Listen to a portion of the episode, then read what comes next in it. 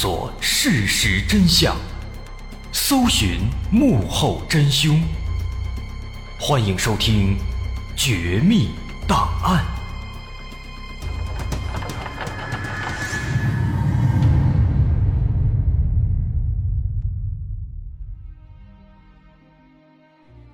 还原事实，探索真相。欢迎来到今天的《绝密档案》，我是大碗。一九九八年一月二十七号上午，湖南省郴州市临武县汽车站，旅客们来去匆匆。忽然，在候车室里传来了一个女人的尖叫声，大家循声看去，只见在女人旁边有一个老头，不知道什么原因倒在了地上。车站的民警立刻赶来，发现这位老人已经停止了呼吸。可是附近又没有人认识死者，他也没有带身份证件，也没有家属陪伴，这下可难办了。这名死者年龄大约在六十岁，在他的衣服口袋里装有两千多元的现金，这在当时来讲已经是一笔巨款了。此外还发现了两张汽车票，一张是从嘉禾县到临武县的，一张是从临武县到沙田镇的。看来死者是准备乘车去沙田镇，但是还没出发就发生了意外。后经法医鉴定，死者是肺部突发疾病导致死亡的。现在人死了，但是没人知道他是谁，警方只好发出公告，希望有人来认领尸体。随着消息传开，有人指出死者应该是县里某工厂的退休工人，叫岳大春。于是这位好心人赶紧通知了岳大春的三个儿子。岳家的三个孩子在闻讯之后迅速赶到现场，经过辨认，他们也发现死者的确就是自己的父亲。岳大春当年六十四岁，虽然在退休以后有一份退休金，可是他闲不住，整天挑着箩筐走乡串村的收破烂，而且经常一出门就是两三天的时间。就在昨天，他又去了邻近的嘉禾县，但没想到却发生了这样的事情。在悲伤之余，孩子们只能把父亲的遗体运回家去准备后事。可谁也没想到啊，就在第二天，荒唐的事情发生了。第二天傍晚，一家人正在父亲灵前守孝，忽然家里有人走了进来。本来以为进来的是来吊唁的亲友，可是大家一抬头全都吓住了。只见父亲岳大春喜气洋洋地回来了，手里还大包小包的拿着买来的东西。刚刚踏进家门，岳大春抬头一看啊，自己也愣住了。只见屋子里挂着自己的遗照，还有一口棺材摆在正中央，儿女们穿着孝衣，眼圈通红。看到这个场景啊，全家人都傻了。这是怎么回事啊？眼前这位活蹦乱跳的，确确实实是自己的父亲岳大春。那棺材里的尸体又是谁呢？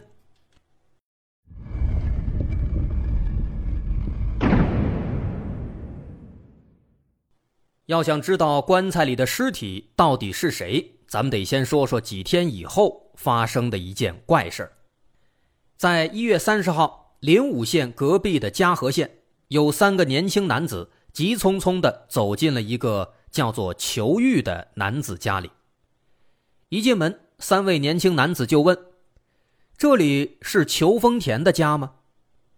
这个裘丰田是裘玉的父亲。裘玉一看是找父亲的，赶紧问有什么事情。年轻男子告诉裘玉说，在一月二十七日，他们几个坐车从嘉禾县去临武县，当时裘丰田也在那辆车上。但是刚进临武县的时候啊，他们就发现裘丰田脸色苍白，倒在了座位上，怎么叫也醒不过来。三个男子来不及多想，急忙把他送到县医院。经诊断，裘丰田得了肺病，但是没有人认识他，他的身上也没有钱，于是三名男子就先凑钱给他垫付了医药费。抢救了两天，裘丰田终于醒来了，说出了儿子裘玉家的地址，于是三名男子就赶紧赶了过来。一边说着，他们还把垫付医药费的四张收据拿了出来，一共是四千五百元。裘玉一听，赶紧询问说：“这个老人他穿着什么衣服，长得什么样子？”三名男子如实回答，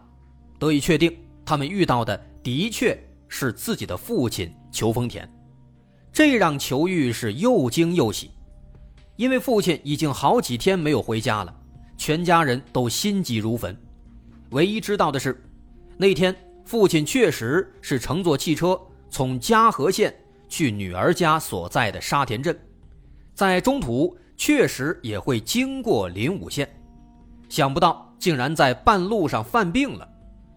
幸好遇到了这三名男子见义勇为，这让裘玉感到非常感激，他马上拿出四千六百元现金交给了这三名年轻人，除了医药费还多给了一百元作为感谢。在送走了这三名年轻人之后，裘玉马上和家人赶往了临武县人民医院，来到了他们交代的内科五零二号病房。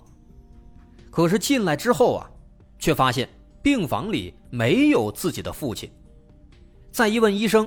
医生说医院里压根儿就没有叫裘丰田的病人。哎，这是怎么回事呢？此时裘玉才意识到自己可能是被骗了。但是父亲裘丰田也确实失踪了好几天了，于是他赶紧拿着父亲的照片，马上去临武县公安局报了案。听完了裘玉的描述以后啊，警方认为来家里要医药费的三名年轻人有比较大的嫌疑，裘玉的父亲的失踪也许和这三个年轻人是有关联的，于是开始进一步询问这三个人他们的具体样貌、具体情况。不过呀，当警方看到裘玉的父亲裘丰田的照片之后，却发现这个裘丰田和之前被领走的那具无名男尸非常非常像。而正当警方疑惑的时候，之前认领尸体的岳家的家属们也来到了公安局，双方一交流才明白这件事儿啊，原来是一个大乌龙。原来那具无名男尸其实是裘玉的父亲裘丰田，这事情就是这么巧，裘丰田和岳家的父亲岳大春长得非常非常像。当时呢，是岳大春的朋友先看到了认领尸体的公告，发现死者和岳大春长得非常像，于是就告诉了岳大春的儿子们。儿子们在得知这个消息以后悲痛万分，赶紧来辨认尸体，但因为当时心情悲痛，再加上两人长得确实特别像，所以他们竟然把自己的亲爹给认错了，稀里糊涂的把裘丰田的尸体给领了回去，直接装进棺材办葬礼了。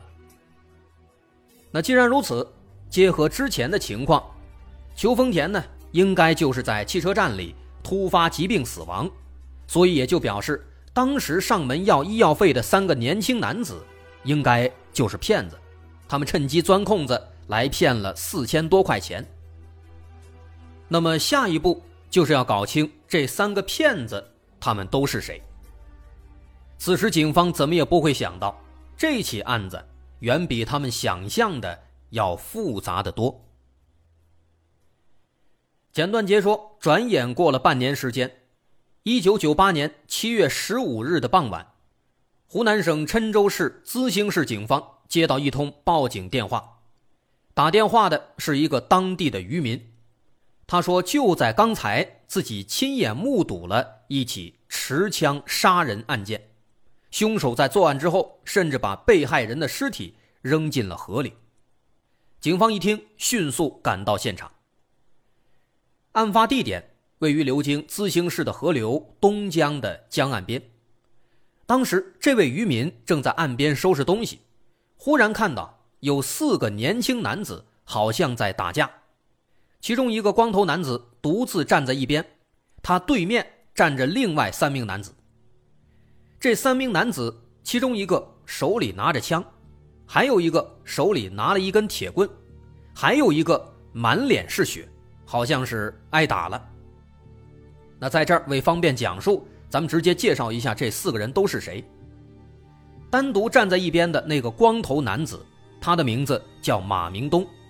他对面的三个男的，其中那个持枪男子叫吴兴，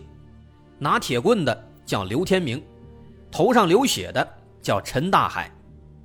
这个陈大海呢，应该是被马明东给打了，一直捂着头。旁边的吴兴和刘天明应该就是陈大海叫来的朋友。只见陈大海用手指着马明东，愤怒地说：“就是他在街上说我踩他脚了，然后还用棍子打我，给我打流血了。”于是拿着铁棍的刘天明就问马明东说：“是不是你干的啊？”但是马明东呢，毫不示弱，他说：“确实是我干的，但是是陈大海先踩了我的脚，所以我才还手的。”他一边说着，再次抡起拳头，对着陈大海的眼睛一拳就打了过去。其他两人见状也马上冲过来，于是四个人就扭打成了一团。在打斗中，那个持枪的吴兴忽然举起手枪，扣动了扳机，随着砰的一声响，马明东应声倒地，血流如注，一动不动了。这看见打死人了，吴兴赶紧让陈大海去路边放哨，接着他和刘天明一起把尸体扔进了河里，毁尸灭迹。随后他们三人迅速逃离现场。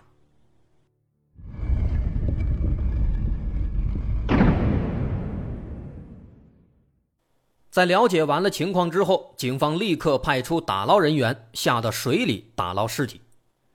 然而在河里捞了半天，却没有捞到尸体。这倒也不奇怪，毕竟当时七八月份，雨季刚过，河水流量大，再加上当时天色已晚，视野不清，因此警方猜测尸体应该是被冲到了河流的下游。于是他们一边向渔民了解情况，一边向下游继续打捞。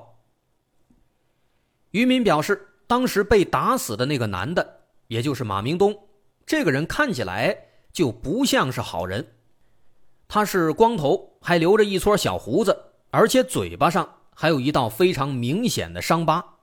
这道伤疤呢非常长，当时渔民离得很远都能够看得清楚。这几个人呢来势汹汹，渔民感觉这可能是小混混之间原本就斗气，进而产生的纠纷。而另外三个打人的，那个被打了一脸血的陈大海也非常有辨识度，长得又矮又瘦，跟营养不良似的，但是眼睛呢特别大，看起来非常不协调，就跟那外星人似的。而且这个陈大海啊，好像就住在附近，因为渔民每天打鱼回来比较晚，他经常看到陈大海在岸边的一个烧烤摊儿自己一个人喝酒。那这个信息呢还是非常重要的，既然陈大海经常在附近喝酒，那警方干脆就守株待兔。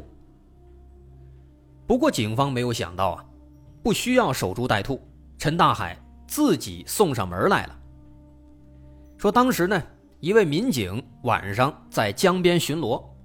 看到有一个男子喝醉了，躺在地上呼呼大睡，于是好心的民警就把他带回了局里。结果这男的一觉睡到天大亮，第二天早晨民警看他醒了，刚要跟他说话，却发现这个男的极其紧张，好像非常惊恐。民警问他怎么回事啊，他却颤颤巍巍地回答说：呃，警察同志，那事儿跟我没关系，我全都说，全都说。民警一听，这是有事儿啊，于是就让他继续说下去，主动交代，可以考虑宽大处理。这男的呢，其实就是陈大海。他说，案发当天中午啊，自己原本在服装批发市场买衣服，忽然有一个男的狠狠地踩了自己一脚。自己正想发火，不料对方反咬一口，气势汹汹地说是陈大海先踩了他的脚，都踩出血了，要赔偿二百块钱。陈大海不服，跟对方理论，但没想到啊，对方从地上拿起一根棍子，直接就打了过来，把陈大海打得头破血流，然后逃之夭夭。陈大海气不过呀，马上就找来了自己在道上的两位好朋友刘天明和吴兴，要去找那个男的去报仇。三个人到处寻找，终于在当天傍晚在鲤鱼江大桥找到了这个男子啊，这个男的其实就是马明东了。本来呢，陈大海就想教训教训他，稍微的打一下吓唬一下就行了，但没想到啊，这马明东极其不友好，上来还要打自己，于是四个人就像渔夫描述的再次扭打在一起。而更让陈大海没有想到的是，吴兴竟然带了枪，而且竟然还开了枪，这是陈大海所始料未及的。所以说陈大海的本意并没有想杀害马明东，就只是想稍微的教训一下，但现如今确实发生了这样的结果，马明东被打死了。他担心自己会因此被牵连，所以整天心惊胆战，借酒消愁，谁知不胜酒力，醉倒在地。等到醒来以后，发现自己竟然到了公安局了。那这件事呢，后经警方调查，马明东故意踩陈大海的脚，继而用木棍打他，把他打得头破血流，这是确有其事的。当天在服装批发市场有大量的目击者，他们都能证明陈大海所言属实。但是陈大海是否真的仅仅只是想教训一下马明东，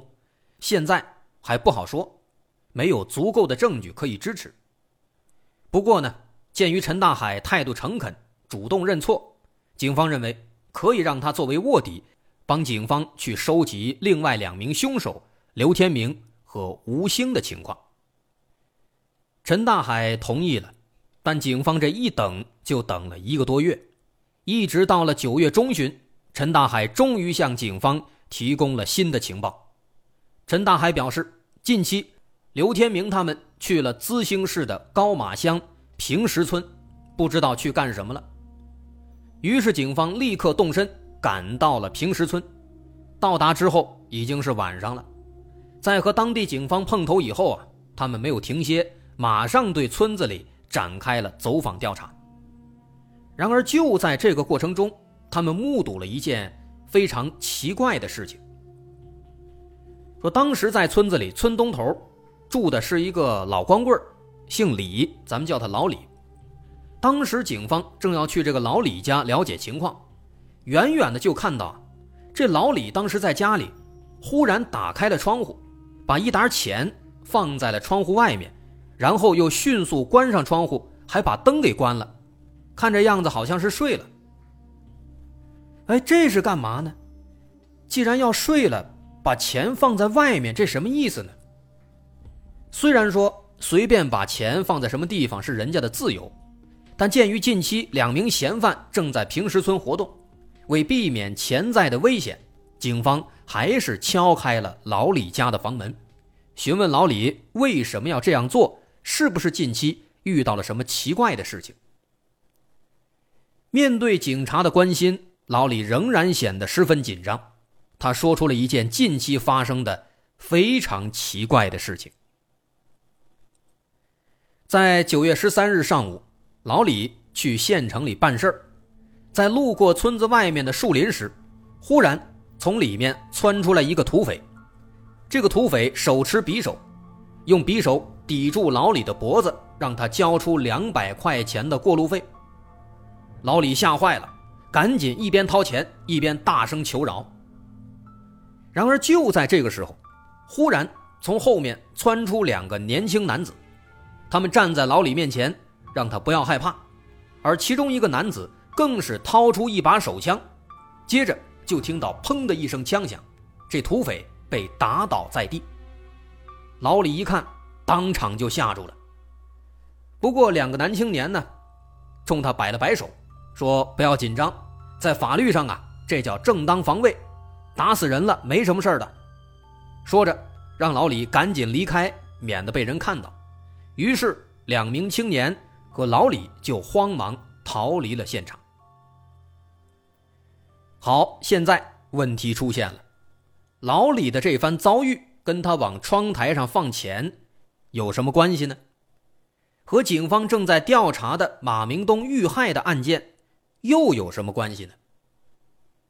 我们要说的是啊，目前咱们说到的这几件事儿，看似混乱，看似毫不相干，但实际上它们环环相扣。具体这背后隐藏着什么样的故事？我是大碗，大伙儿不要急，稍后下节咱们揭晓答案。如果您喜欢，欢迎关注我的微信公众号，在微信搜索大碗说故事，点击关注即可。好，我是大碗，稍后咱们下节继续。